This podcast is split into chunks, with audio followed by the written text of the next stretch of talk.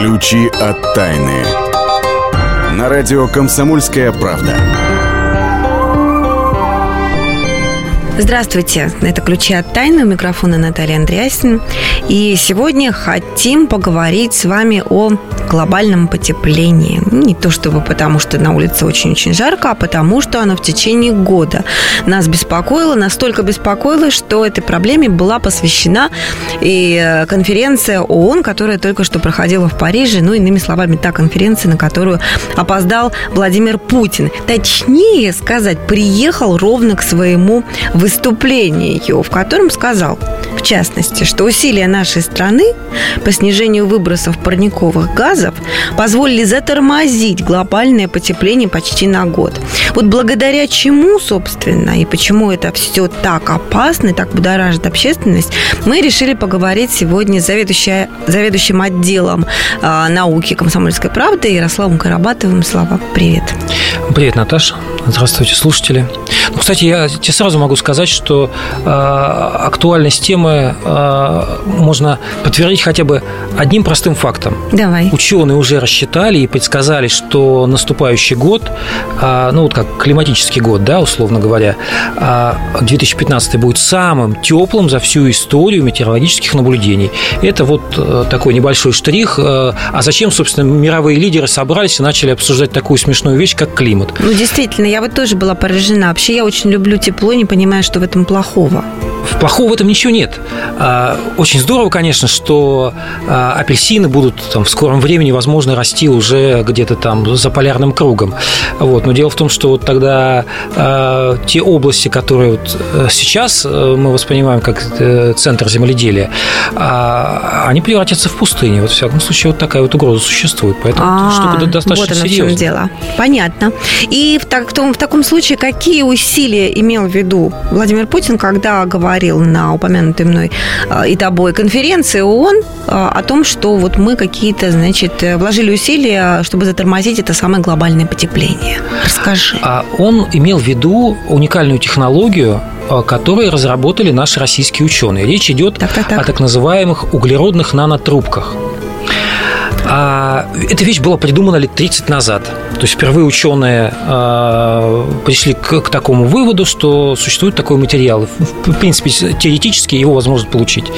А за это открытие было э, в 91 году присуждена Нобелевская премия. Угу. Не, не нам, к сожалению. Но наши ученые э, Андрей Гейм и Константин Новоселов в 2010 году получили не за нанотрубки, а за новый материал, из которого сейчас делают нанотрубки, за графен.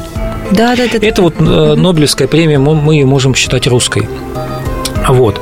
А, так вот, углеродные нанотрубки, они представляют собой трубку, из вот этого графена. Графен – это самый тонкий материал в мире, который только существует. Его толщина всего один атом тоньше не, ну просто уже ничего То не есть бывает. рассмотреть его невозможно? Нет, рассмотреть его невозможно. И трубку эту рассмотреть тоже невозможно, да. я понимаю. А, ну, что представляет собой э, вот, товарный продукт? Это вот в пузырьке в таком, что очень дорого стоит, где-то 100 долларов 1 грамм нанотрубок. Это вот такой черный порошок угу. на вид. Вот. Ну, важна его структура. Углеродные нанотрубки при добавлении в известные нам хорошо материалы, допустим, в алюминий, бетон, значительно улучшают его свойства. Вот условно говоря, Например?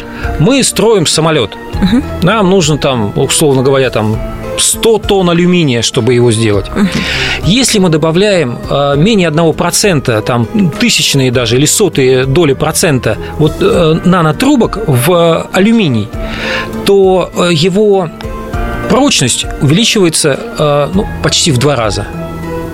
Соответственно, угу. Э, какой из этого вывод? Что нам уже не нужно 100 тонн э, алюминия выплавлять для того, чтобы сделать самолет. А достаточно, условно говоря, там 60. И, соответственно, наш самолет будет лететь теперь дольше, нам не нужно э, и топливо, такое большое количество топлива заправлять в, баки, в самолетные баки. Причем это не только с, алюми, с алюминием, там бетон тот же самый, резиновые шины, то есть, условно говоря, там ты проездил там 3-5 5 лет, и тебе нужно резину менять. Да, еще если хорошо, мы, если 5 даже. Если мы добавляем э, вот эти углероды нанотрубки, то мы получаем ну, практически неубиваемую резину. Угу. Мало того, что э, потребитель экономит, потому что на, на конечной стоимости мало влияет, то есть, ну, там сотые доли процента. Вот. А, кроме того, мы не тратим на утилизацию, соответственно, ну... А, Понятно. Жизнь наступает прекрасная и удивительная. Только э, я за всем этим не понимаю, мы это уже производим или это все только в каких-то микроскопических масштабах делается? Да, существует и предприятие где? в Новосибирске. Угу. Оно, ну, производственные мощности там где-то до 5 тонн в год. Э, эти нанотрубки выпускают, в принципе, в некоторых странах мира, ну, уже добились. Но наши э, создали технологию синтеза, которая дешевле в несколько десятков раз. То есть э, мы можем завоевать вот эти позиции на рынке лидирующие, а емкость рынка 70 миллиардов долларов. Ну и, соответственно, наверное, нашей стране будет неплохо, если эти 70 миллиардов долларов осядут в нашем бюджете и мы сможем на эти деньги что-то построить, а, что-то сделать, там, накормить такое-то количество людей, пошить такое-то количество одежды. Более того, есть вообще уникальная штука, которая вообще перевернет э, наше представление о космосе, потому что из углеродных нанотрубок можно построить космический лифт. Прочность да, этого материала поедем. просто невероятная. А выдерживает нагрузку где-то тонну на квадратный миллиметр. И, соответственно, ученые рассчитали, что вместо того, чтобы тратить безумные деньги на запуск ракет, а чтобы доставить ракетами 1 килограмм полезного груза, нужно ну, себестоимость этой операции 12 тысяч долларов. Угу. Если мы строим космический лифт, то есть э, трос, который закреплен с одной, а, одним концом на Земле, другим концом на орбитальной станции на орбите, и по этому тросу запускаем грузы, а стоимость запусков удешевляется в несколько раз. Перспектива ну, просто а, поражающее воображение. Пускай эти перспективы поразят, в конце концов, наше воображение, когда они наступят. Начать я предлагаю все-таки с э, таких приземленных вещей, как добавление этих нано-трубочек в те же самые шины. Ну, просто с того, что буквально рядом с нами. Я думаю, что это все-таки, надеюсь, будет в ближайшем будущем. Мы прервемся ненадолго, и в следующей части нашей программы отправимся по местам силы в город Аркаим, который то ли храм, то ли солнечная э, обсерватория, и узнаем, что именно там могут увидеть сегодня туристы, современные, своими глазами. Ключи от тайны. Меня зовут Александр Яковлев. Меня зовут Евгений Арсюхин. У нас есть к вам убедительная просьба. Ни в коем случае не включайте радио «Комсомольская правда». Понедельник в 6 вечера. Но если вы все-таки решитесь это сделать, то вы услышите.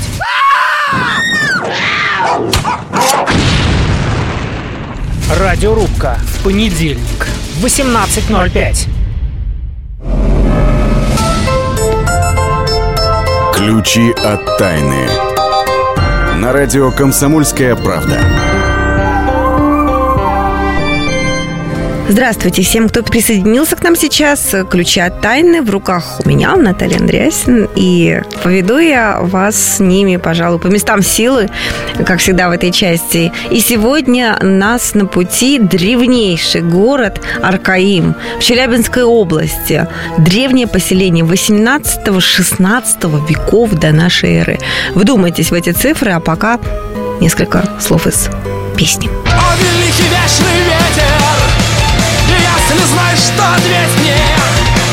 Где восстанет Акаим Кровь кипит, а сердце бьется. Как он живой город солнца? Расскажи, что стало с ним.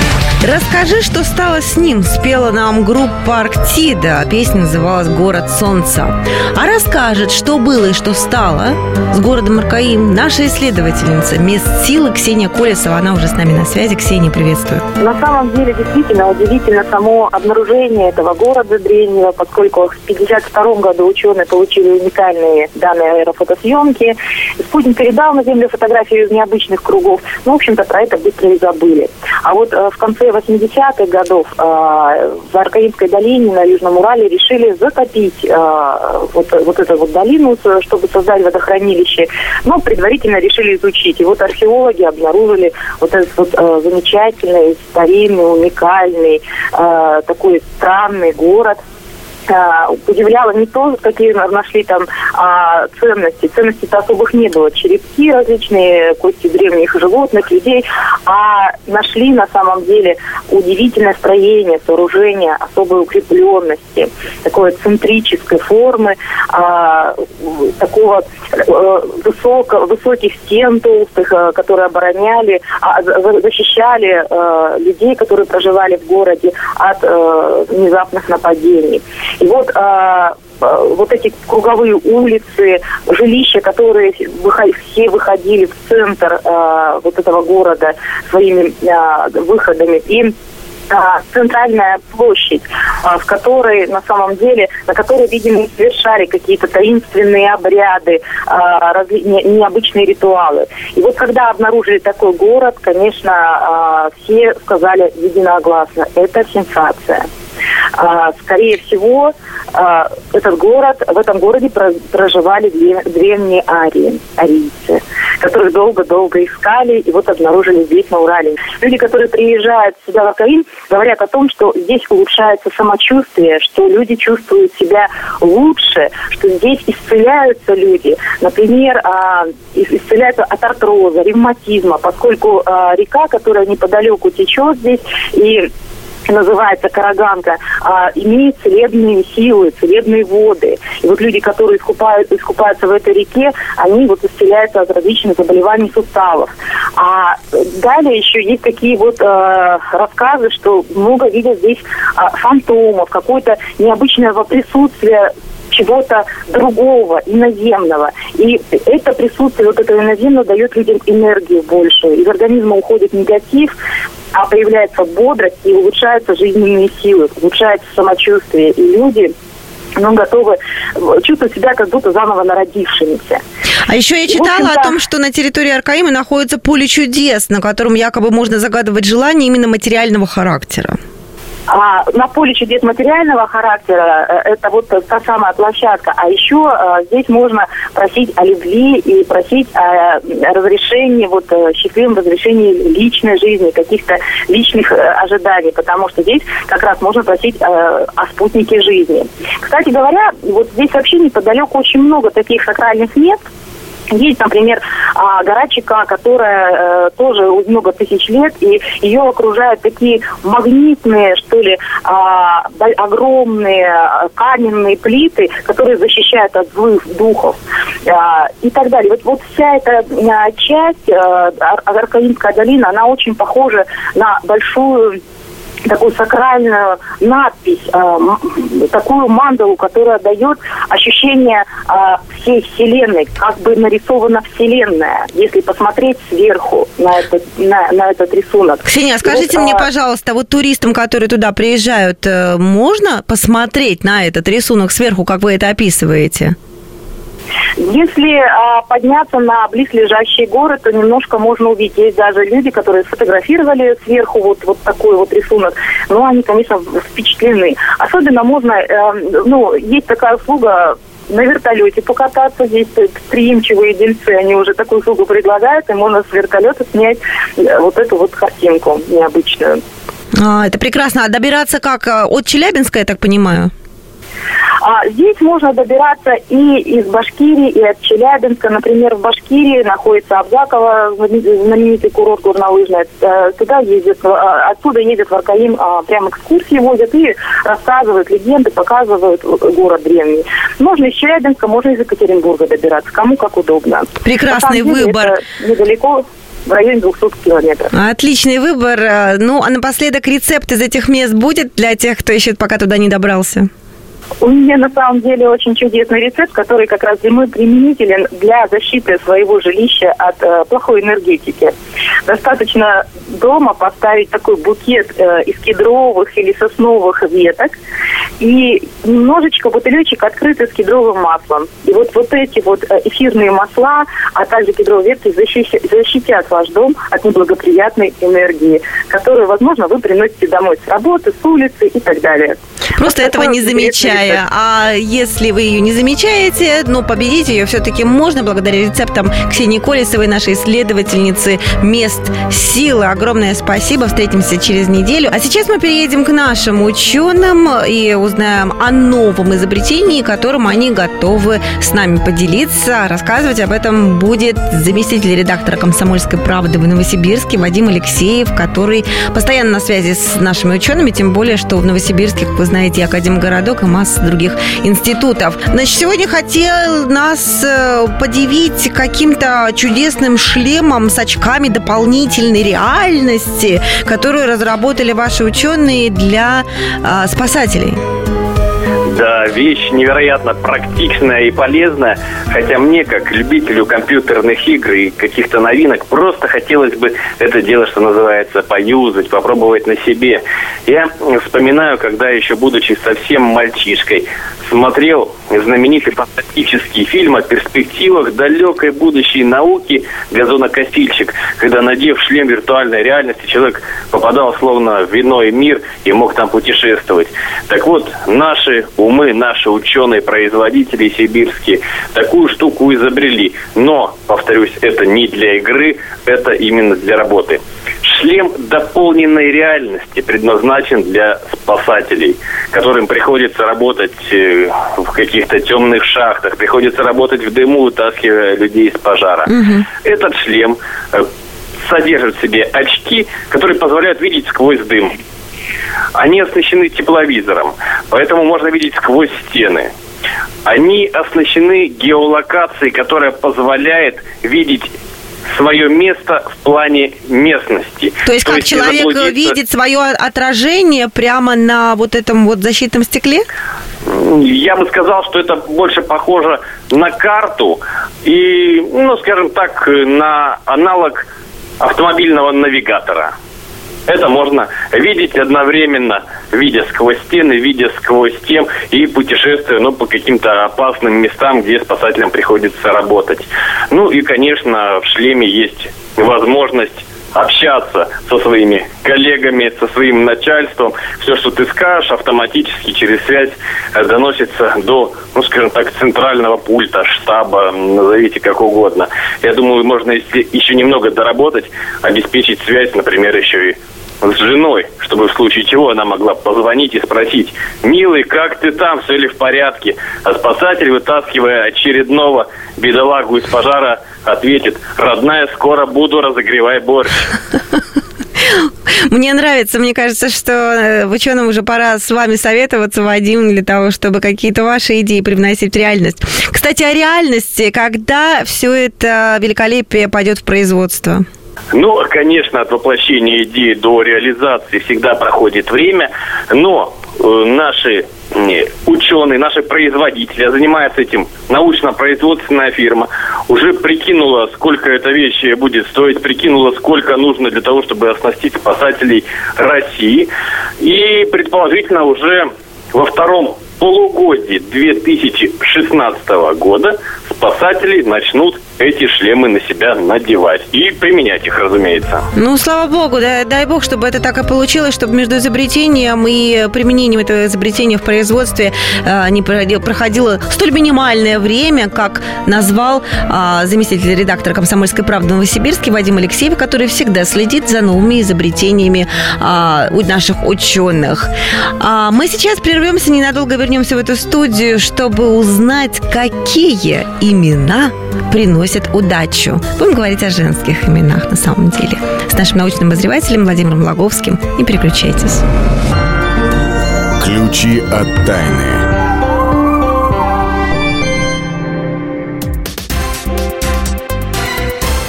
Все проблемы ему по колено. И по пояс любые критики. По плечу разговоры с теми, кто по локоть увяз в политике? Политика в России – это не только скучные речи и предсказуемые выборы. Политика в России – это еще и яркое шоу. Это и схватка не только идеологии платформ, но и характеров и личностей. И потому программа о политике должна быть бескомпромиссной и жесткой, потому что веду ее я, Александр Гришин, политический обозреватель «Комсомольской правды». Политическое шоу «Руки по локоть» с Александром Гришиным. Слушайте каждый вторник в 16.05 по московскому времени. Ключи от тайны. На радио «Комсомольская правда». Здравствуйте тем, кто присоединился к нам сейчас. Ключи от тайны снова с вами. Открывать будем тайну имен. Да. Наша рубрика «Почемучка». Почему имя Софья стало самым популярным именем последнего времени? Ну, это статистика такова. А может быть, э, это имя на самом деле приносит счастье? Мы сейчас это выясним. И вообще, какие имена приносят людям счастье? Об этом расскажет наш научный обозреватель «Комсомольской правды» Владимир Логовский. Здравствуйте. Здравствуйте. Да, действительно, вот э, исследование показало, что Софья вышла на первое место вообще в мире. Но не по тому, э, сколько счастья она приносит владельцам этим, э, этих, этого имени, а по просто по количеству девочек, названных Софьями. Я к тому, что Софья, если София их так называют, и значит, прочее. люди не просто так называют, может, они чувствуют Почему они так энергетику? называют? Абсолютно неизвестно. Неизвестно пока. Э, Вот исследование выяснило только что, ну вот статистическую часть, в чем побудительный мотив а, и того, что имя Софья сменило имя Мария. Раньше Мария было самое популярное имя в ми- по всему в миру, а, в том числе и в России. Теперь вот Софья. Вот.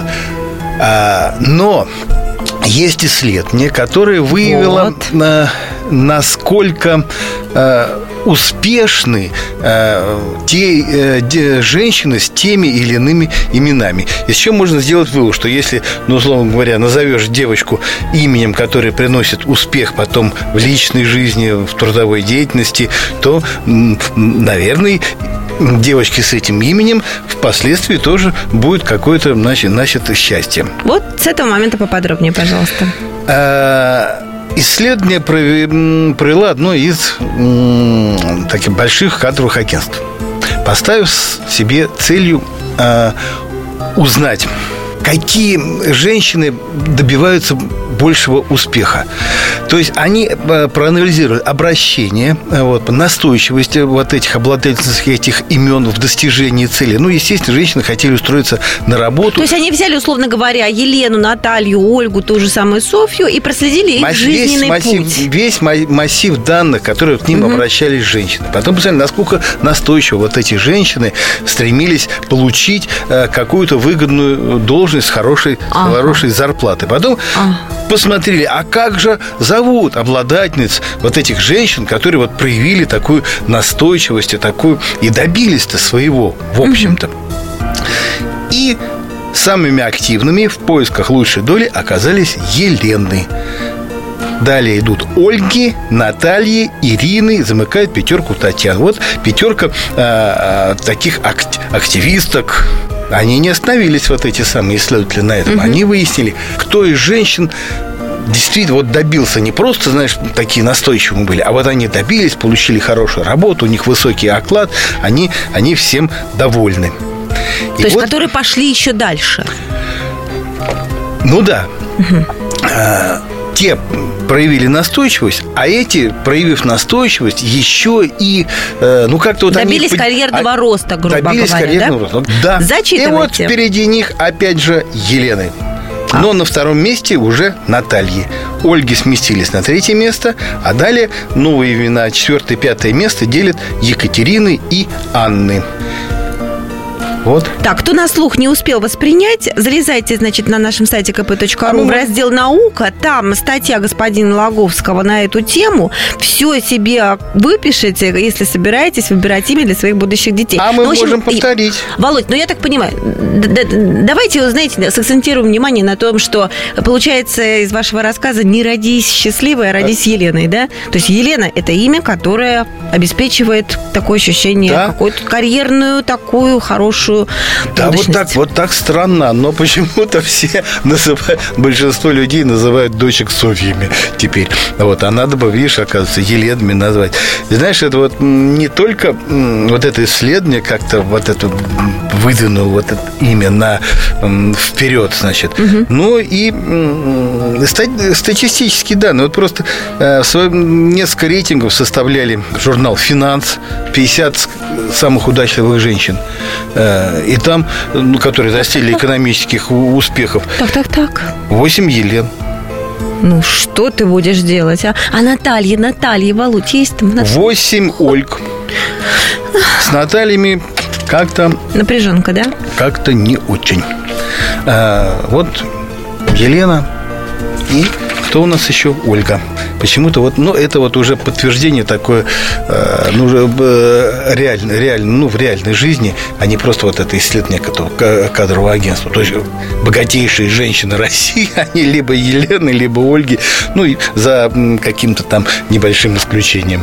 А вот действительно, есть же науки, которые из- изучают энергетику имени, влияние имени на человека. Что вы на этот счет скажете? А, Было такое исследование, что, ну, знаешь, я не очень ему поверил, потому что американское исследование было, и как-то, знаешь, вот там, то если девочку назвать Вирджинией, то она будет стремиться поселиться в штате Вирджиния, А, хотя, понимаешь, вот, или что-то, ну, как-то, и там единственная рекомендация, не называйте э, детей так, чтобы э, их потом этим именем как-то дразнили, вот, и потом, ну, имя должно быть как-то э, приятно на звук, потому что это вот сочетание вот этих звуков, да, это то, что человек э, чаще всего слышит, когда к нему обращаются. Вот эти Наталья, Наташа. Вот. Ну, очень хорошее у тебя словосочетание. Ну Меня да, жену- а хоть- меня жену также зовут. Ну, ну, и, ну и слава богу, на этом мы успокоимся все, Натальи. Хоть мы с вами не входим там э, в эти самые десятки Forbes самых богатых женщин, зато вот нас мужчины любят. Есть еще одна рекомендация. Опять же, это от западных ученых идет. А, говорит, вот они изучили тоже статистику и у себя на Западе выяснили, если э, жен- у девочки имя мужское, ну, условно говоря, Никита, Николь, там, Николя, то ей как-то в жизни больше сопутствует успех. Вот тоже особенно не выяснили, почему, почему это Володь, я так. предлагаю все-таки так вот на веру не брать эти вот западные течения, а как-то мы присмотримся, пока ученые найдут доказательства этому. Мне больше нравится предыдущая часть того, что вы рассказали, а, про самые, так сказать, приносящие успех женские имена, а про самые приносящие успех мужские имена, я думаю, мы поговорим в следующем выпуске. Почемучки вместе с вами. Большое спасибо, научный обозреватель «Комсомольской правды» Владимир Логовский просвещал нас насчет правильных имен. А сейчас я предлагаю послушать нашу постоянную рубрику «Темные истории». Неужели знаменитый русский генерал 19 века Михаил Скобелев был отравлен за то, что разработал секретный план войны с немцами, которых уже тогда считал самыми опасными противниками России? Давайте послушаем. Темные истории. На радио «Комсомольская правда». 24 июня 1882 года выдающийся русский генерал Михаил Скобелев пришел к публицисту Ивану Аксакову с кипой каких-то бумаг. «Спрячь их понадежнее», — попросил он. «Я боюсь, что у меня их украдут», — добавил Скобелев. Через несколько дней сердце 39-летнего военачальника остановилось. До сих пор историки спорят о том, что стало причиной его смерти. Один из ближайших друзей генерала, князь Дмитрий Оболенский, видел причину в колоссальном стрессе, который испытал его друг. Ведь незадолго до этого он лишился миллиона рублей, вырученного от продажи процентных бумаг, облигаций, акций, золота и зерна из его рязанского имения. В связи с обострением ситуации на Балканах генерал был уверен в своей командировке туда. Причем все деньги он то ли собирался взять с собой, то ли положить в государственный банк под проценты. Но миллион рублей таинственно исчез, а человек, которому он его доверил, сразу же сошел с ума. Скобелев начал крепко пить и стал завсегдатаем борделей. В одном из таких заведений его однажды нашли практически при смерти. Спустя несколько часов врач констатировал у него паралич сердца. Номере находилась девушка по имени Ванда, приехавшая из Австро-Венгрии. По столице поползли слухи, что она помогла тайным агентам Бисмарка выкрасть секретный план войны России с немцами, разработанный Скобелевым. Вероятно, что целью злоумышленников были те самые секретные бумаги, отданные генералам на хранение публицисту Аксакову. Действительно, Скобелев настороженно относился к Германии, считая, что именно от нее нашей стране угрожает опасность. В смерти Михаила Дмитриевича подозревали даже императора Александра Третьего, который боялся государственного переворота, а генерал был возможным претендентом на трон. Как бы то ни было, но незадолго до смерти Скобелев выпил бокал вина. Его прислали из соседнего номера гостиницы. Есть версия, что в напитке был яд. Ключи от тайны. Спорт после ужина. На радио «Комсомольская правда». Меня зовут Евгений Зичковский. И на выходных я занимаюсь спортом. Ну как занимаюсь? Слежу за спортивными событиями. Так что для меня понедельник – день тяжелый вдвойне. Но я все равно расскажу вам о главных новостях из мира спорта. Ведь в нашем деле только так. Превозмогая усталость. Программу «Спорт после ужина» с Евгением Дичковским слушайте каждый понедельник в 22.05 по московскому времени.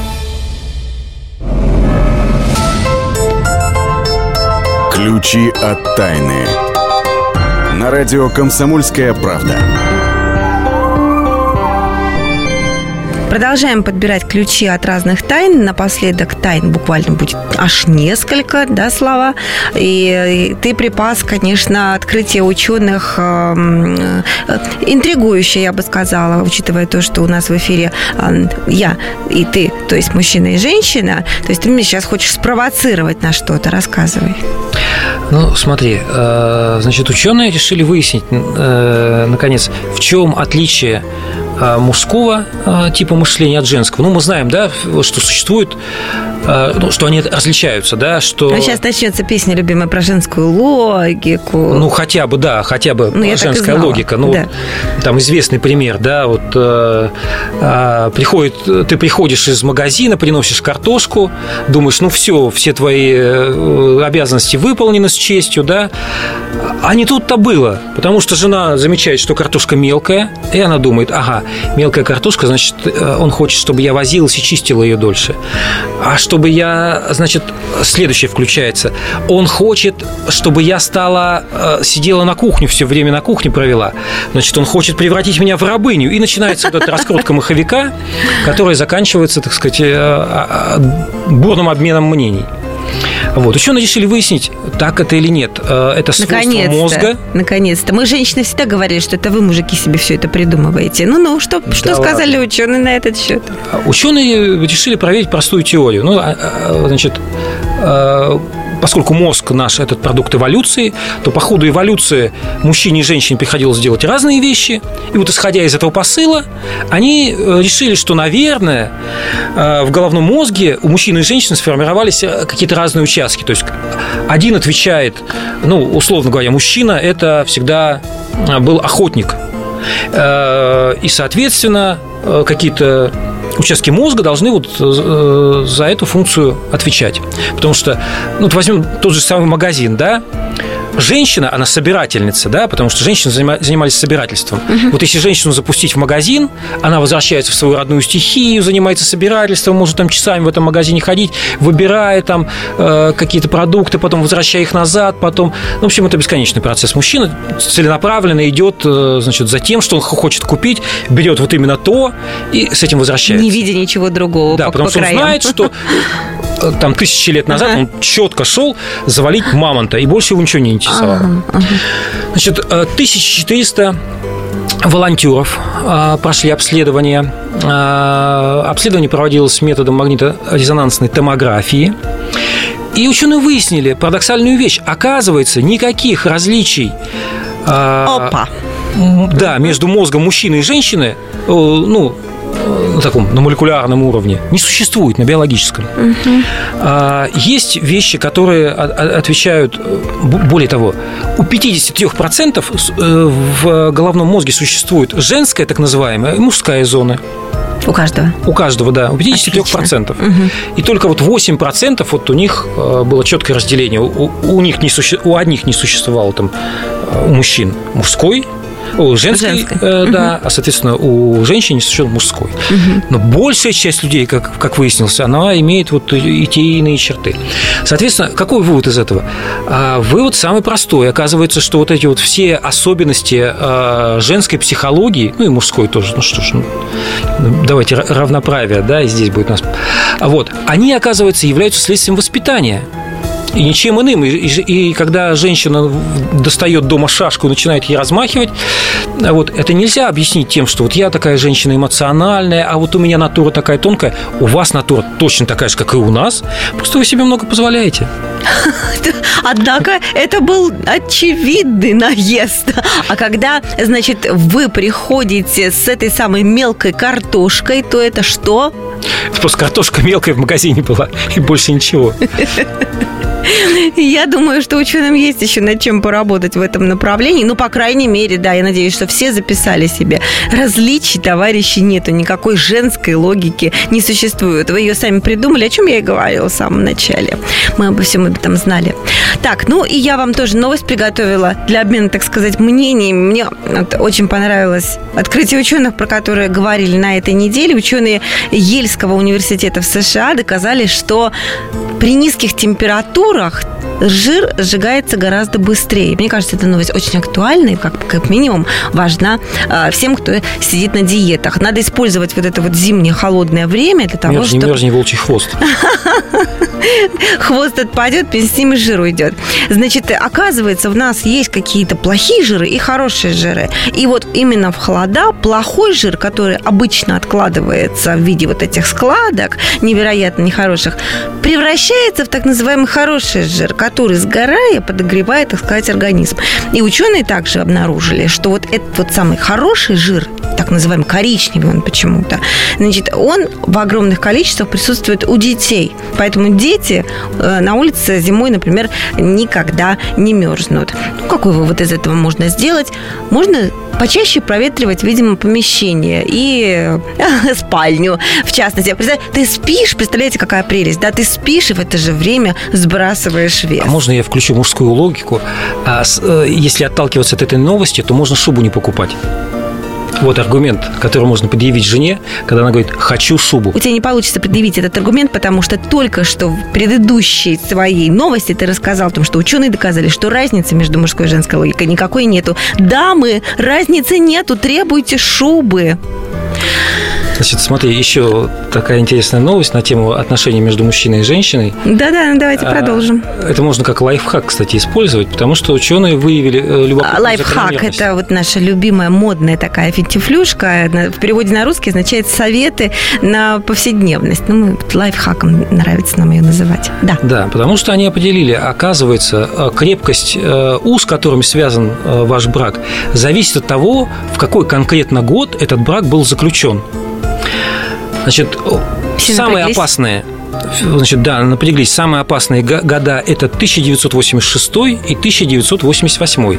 Оказывается, Выдохнули остальные. что вот э, если ваш брак заключен э, в эти года, то с вероятностью 44,4% он распадется. Почему? Это просто чисто статистическая обработка вот, э, потока, потока людских судеб. А, правда, есть тут и, и приятная новость. Если брак был заключен, я просто вот считаю, да, в 86 году, значит, люди прожили вместе уже как минимум, а, ну, почти 30 лет, да, ну, может быть, да, они и разойдутся, но в любом случае вы уже прожили с, с этим человеком какое-то количество времени, и даже, ну, то есть уже разбегаются не так просто, да, вот а, как молодые бывают, да, не сошлись характерами. Какие-то уже весомые причины. И вы уже точно знаете, что вот если вы 30 лет прожили, что Не-не-не-не, вот ну, ну точно это решение нужно принимать. Наш главный специалист по умению находить э, положительные моменты даже в отрицательных каких-то э, новостях Ярослав Карабатов. На этом мы практически готовы с вами попрощаться. Единственное, что напоследок, конечно, Слав, музыку поставим, да, не будем э, нарушать наши традиции, но какую музыку? Я думаю, что если ее послушают те, которые на грани развода сейчас, они передумают, потому что она их померит. Потому что такую музыку никто не слышал никогда в жизни. А, музыка деревьев. И вот ты понимаешь, это музыка не просто в романтическом смысле. Музыка деревьев. Это не шумящие осинки и, и, и, и тополя или что там еще шумит, а сам наипрямейшим. Значит, немецкий художник Бартоломео Траубек его зовут, записал такой музыкальный альбом, который полностью состоит из деревянной музыки. Он брал, значит, спиливал вот поперечный срез деревьев, там осины, березы у него, полный набор. Они похожи на виниловые пластинки становятся. Потом устанавливал камеру, систему специальную, которая анализировала глубину, цвет, толщину всех вот этих вот годовых колец на каждом срезе. И специальная компьютерная система подбирала ноты, которые соответствовали всем этим срезам. Получилось нечто. Рассказывать больше не буду, предлагаю слушать, вслушиваться в прекрасную эксклюзивную для вас дорогие слушатели, подобранную музыку деревьев, пускай она приносит вам счастье. А мы со Славой прощаемся с вами на неделю. Пока.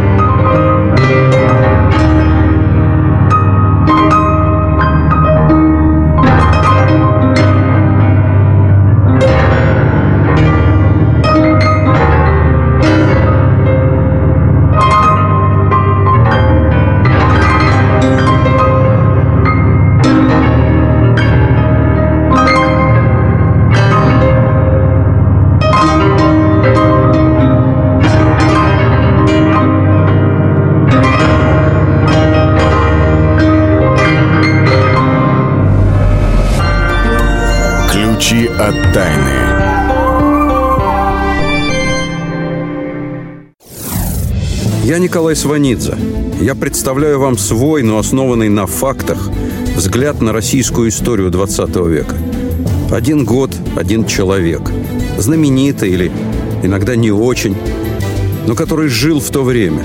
И само время, великое, драматичное, теперь почти забытое. Документальный сериал «Исторические хроники» с Николаем Сванидзе. Слушайте каждую среду в 22.05 на радио «Комсомольская правда».